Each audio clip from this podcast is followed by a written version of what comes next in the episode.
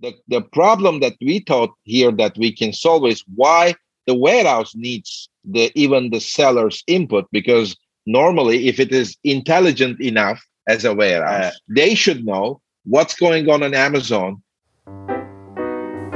Welcome to the 10K Collective podcast for six, seven, and eight figure Amazon and e commerce sellers, part of the amazing FBA podcast family.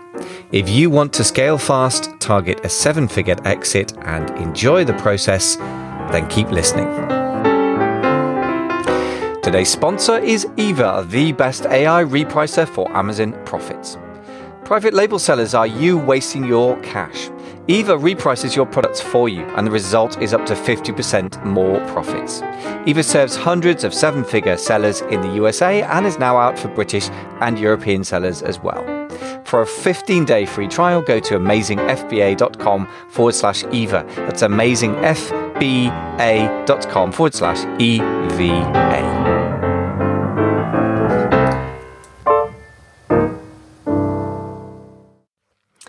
Hey, folks, we are talking about staying in stock today with Eva Guru founder Hi Marg. A really, really basic and incredibly important thing to optimize for in your business. Really, the most up to uh, you know what's the word up to speed with it. Successful and profitable business owners in the mastermind that i work with seven figure sellers have really been making this conclusion for themselves after two or three years of, of really knocking this around. The mastermind it's stay in stock stay in stock stay in stock has become the new mantra.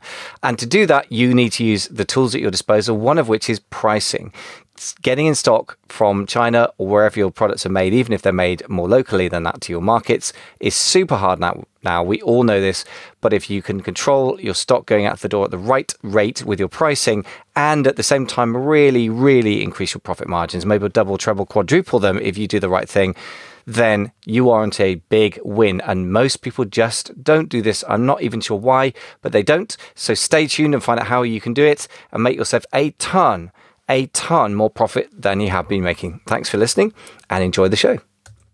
Yeah, it's super smart thinking because, again, what I really like about this, and uh, hopefully there are people who, even if they don't end up using Eva for a bit anyway, maybe they'll come around to it, but there's still learnings here, which is this that it's an asset allocation game, right? Like investors, they say that the number one determinant for somebody investing in the stock or share market of future wealth is asset allocation. In other words, you put a certain amount of money into gold, you put a certain amount into oil, you put some into stocks, you put some into bonds, right? So, and some produce a bigger return than others.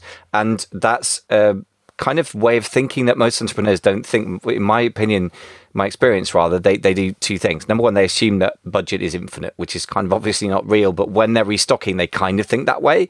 And the second thing is they treat everything as equal. Like I've got 100 products, all 100 products should be in stock. There's a kind of pressure we put on ourselves, right? And one of the um, sellers in the in the mastermind I've got, uh, don't know, doing several million uh, dollars a year, has got, I think, 300 products on Amazon. They have thousands more off Amazon. And I challenged everyone to go and do an 80 20 analysis and bless him, like good student. He actually did it. He came back with a graph. And I think his top 10 products were responsible for about 50% of his products. It's really skewed. And the 80 20 rule always kicks in, right? So if we're willing to embrace that reality, then that changes everything. And then your system adds gasoline to the fuel, as you, as you say in the States, and, you know, makes it quick and easy to do as opposed to sit there doing a manual analysis and spreadsheet hell, which I've seen a lot. What, what are the other classic? You said one of the errors that people make is that 95% don't even check which products make money, which I absolutely know to be true from my conversations and work with them. What are the other classic errors that people make in the sort of restocking or stock prediction, stock management area that you see? You know like one of the things that i i really enjoy eva is like we are not trying to limit ourselves to to to kind of try try to solve this, the problems with the same tools. Like you know we're talking about like yes i am the ai guy. I mean all our people are software engineers. It's great. But here there is another issue that we we found like six months. One of the biggest thing is that 3pl or the warehousing piece you know like the you know at the end we expect that you know the sellers will you know push like a lot of you know units into a warehouse and the warehouse will feed the amazon fba and that's called like the amazon pre pre planning or pre fba you know the pre packaging and all that stuff. Like it's a 3pl service right? And what we did was first of all you know thinking out of the box, I thought, you know, we should open warehouses. Because the reason is today the, the warehouses that a lot of sellers work with, the seller needs to tell the warehouse, re, so restock this item. So the assumption is the seller looks at Eva, uh, clicks to that simulate button, exports it the result to an Excel sheet, and then tells the, the, the warehouse guy, now please send these items to Amazon because that's one way. The second way is to tell the manufacturer, and then the manufacturer will send it to the warehouse. Now, the, the problem that we thought here that we can solve is why the warehouse needs the even the seller's input because normally if it is intelligent enough as a warehouse they should know what's going on on amazon and when it is required they should be already restocking the items without even asking to the private label guy why should the private label guy the owner of the amazon business should tell it to the warehouse guy. The warehouse guy should automatically do it. So we created the smart warehouse uh, concept. Now we are we already applied it to two of our warehouses. One is in houston texas. The other one is in ontario california. And we welcome the the private label sellers to to, to enjoy that because the prices are ridiculously cheap i mean that's what we wanted to do like we make sure that they really enjoy using a, a great warehouse service and it is smart everybody knows about amazon no need to tell them when to restock, what to do. They take care of the returns, they take care of the restocking. Uh, if there is an FBM order, and we'll come to that as well, uh, there's another piece of that. But having a smart warehouse, having a, a, a, very smart one click simulation with the restocking, and also having the pricing kind of controlling the uh, avoiding and delaying out of stock I think we kind of fixed like 95% of the problem. Yeah, nice. Uh, it's a very uh, integrated system. So, as you say, then you haven't got a uh, one of the things you put your finger on is just the communication burden on on us as, as business owners is immense. We've got our internal teams, got to deal with suppliers, probably in China, so different time zone, different culture, different you know, language and, and cultural issues, and then we've got a 3PL to manage as well. So as you say, if you've integrated uh, software with uh, stock management you know properly done how much you've got where it is is it on the water is it on the way is it in china is it in fba and then you've integrated that with the warehouse system then yeah you're actually really um, taking a lot of the burden off off the the sellers, which seems to be one of your philosophies I've noticed. So you mentioned FBM. Obviously, this is uh, fulfillment by merchant is one of those things that's a bit fraught with danger. I think sometimes, isn't it? Because if you get it wrong, you're not just risking annoyed uh, customers and bad reviews or bad ratings or seller feedback. You're risking account suspension, aren't you? So tell us how how you approach it. First of all, it has a lot to do with the warehousing. And I mentioned about California and uh, Texas, and we are now preparing for the New Jersey, Delaware area. And hopefully, if things work fine, we're gonna have another one in UK. It's just about like you know, if we get, if we see the demand, if it's our large sellers are asking for such a service, we'll definitely open up also in in, in close to London and make sure that you know the sellers in UK are also benefiting from that smart warehouse that they don't need to tell what to do. Now, the next thing is, I said we fix 95% of the problem. But whatever you do, whatever happens, still there are issues, and you may end up on the FBA side out of stock. The only way, the only way to fix that problem 100% is also to have an FBM version of your SKU. Now, I strongly suggest that each time a private label seller creates an FBA SKU, they can easily create an FBM SKU. And normally, for example, Eva decides that the FBM SKU should be priced a bit higher than the FBA version because you don't want to sell the FBM version. For online sellers, nothing beats in person learning and connecting.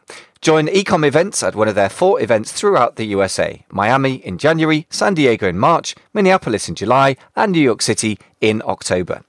The conference offers tips and tools to increase sales, food and drink, and real connections to other sellers and experts. Head over to e-comevents.com and register today with promo code AmazingFBA to save $50 off your ticket cost. You want to rely on the FBA version.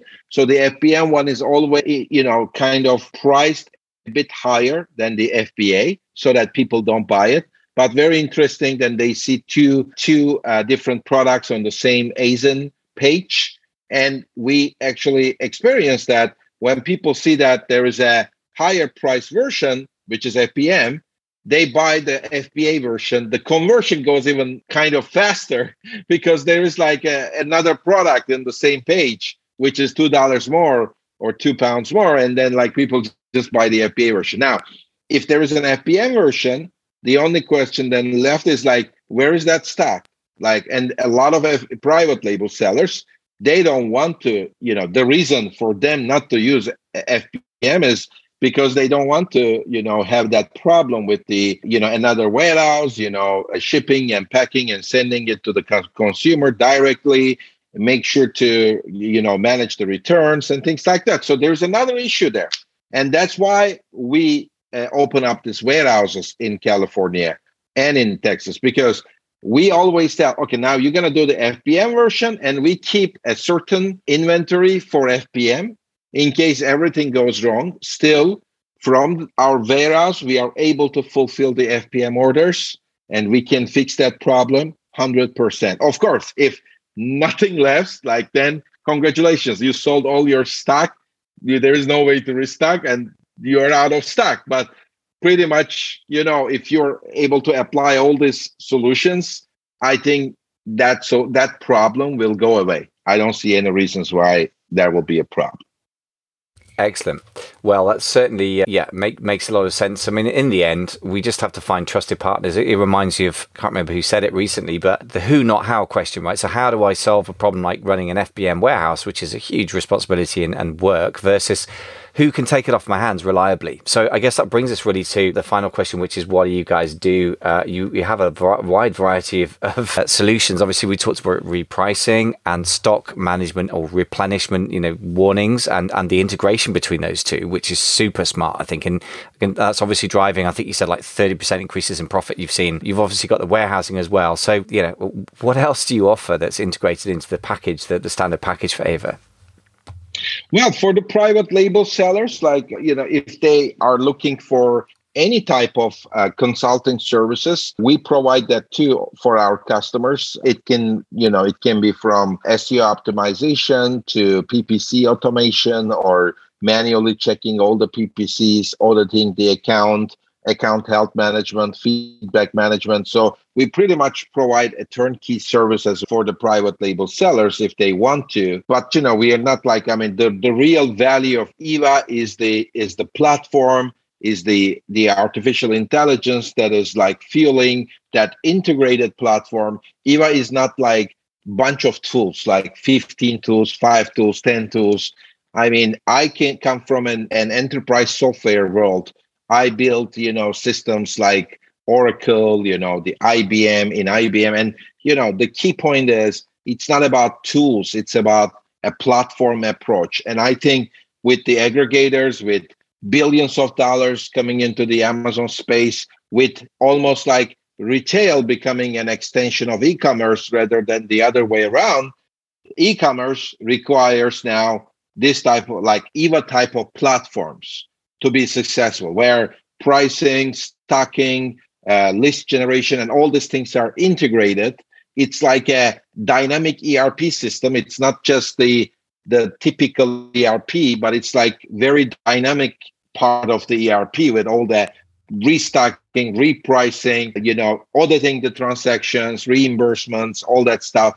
That's what we are, you know, building as a vision but if there and then there is a requirement to make sure that the warehouse should work aligned with that, because otherwise, the especially on the restocking problem, it's not a software problem. You you cannot fix it be, hmm. because you have the greatest Excel or even Eva, but you also need to fix that warehouse to work in the right way, and that's why we invested even into the warehouse.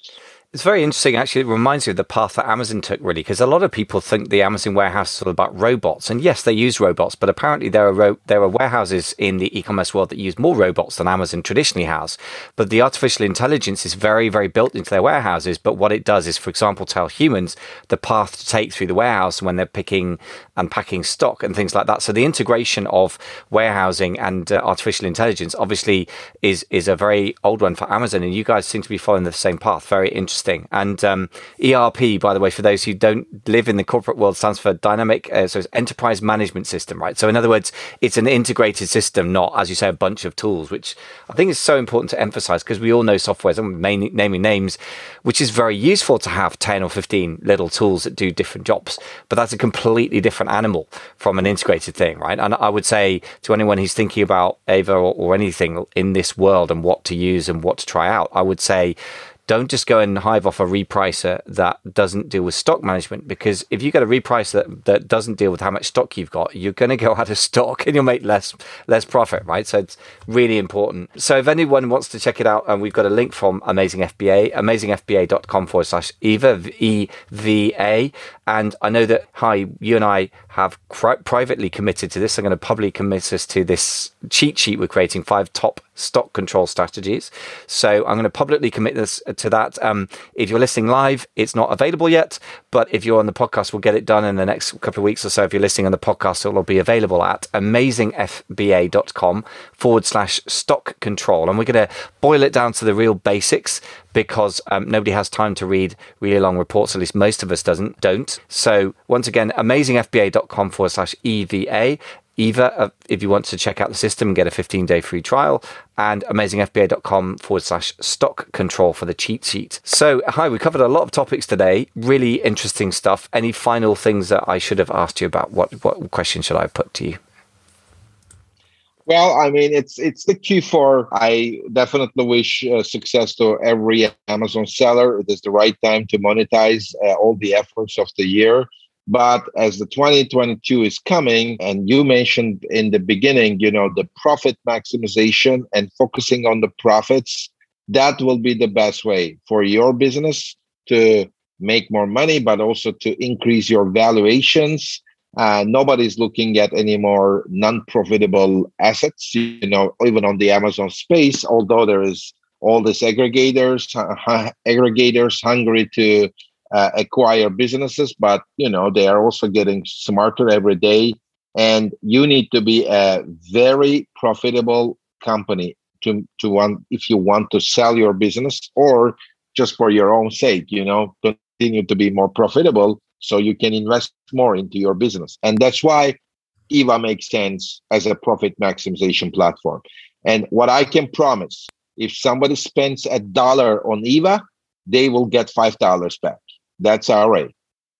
Wow, that's quite the promise. I love it. That so hardcore, hard, measurable, numbers-based promise to end the, the show. That's really great. And by the way, you're absolutely right. The, the I work with a lot of aggregators, and I know um, one of the business owners in the masterminds just sold his business, and they are absolutely looking for decent profits. So 20% EBITDA or pre-tax profit is is the the main metric that I hear from most serious aggregators. So if your profit margins aren't good enough, you just won't be able to sell your business. In and in that case, it kind of has much lower value. It's a little bit like a, a property or real estate in theory it may have a value but if you can't sell it it doesn't have any actual market value so it's a really important point. point and listen a 5 to 1 return on investment i'll take those odds every day great numbers so uh, hi as ever real pleasure to talk to you thank you so much for coming on to uh, the 10k collective podcast thank you very much for having me again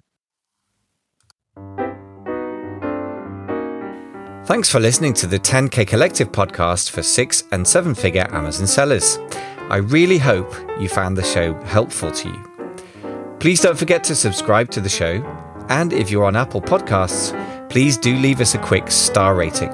It will take you all of 30 seconds to do it, but it does mean we can be found by and help many more e commerce business builders. I wish you fast and profitable scaling, and I hope you enjoy the process of building your seven figure Amazon business. Thanks very much for listening.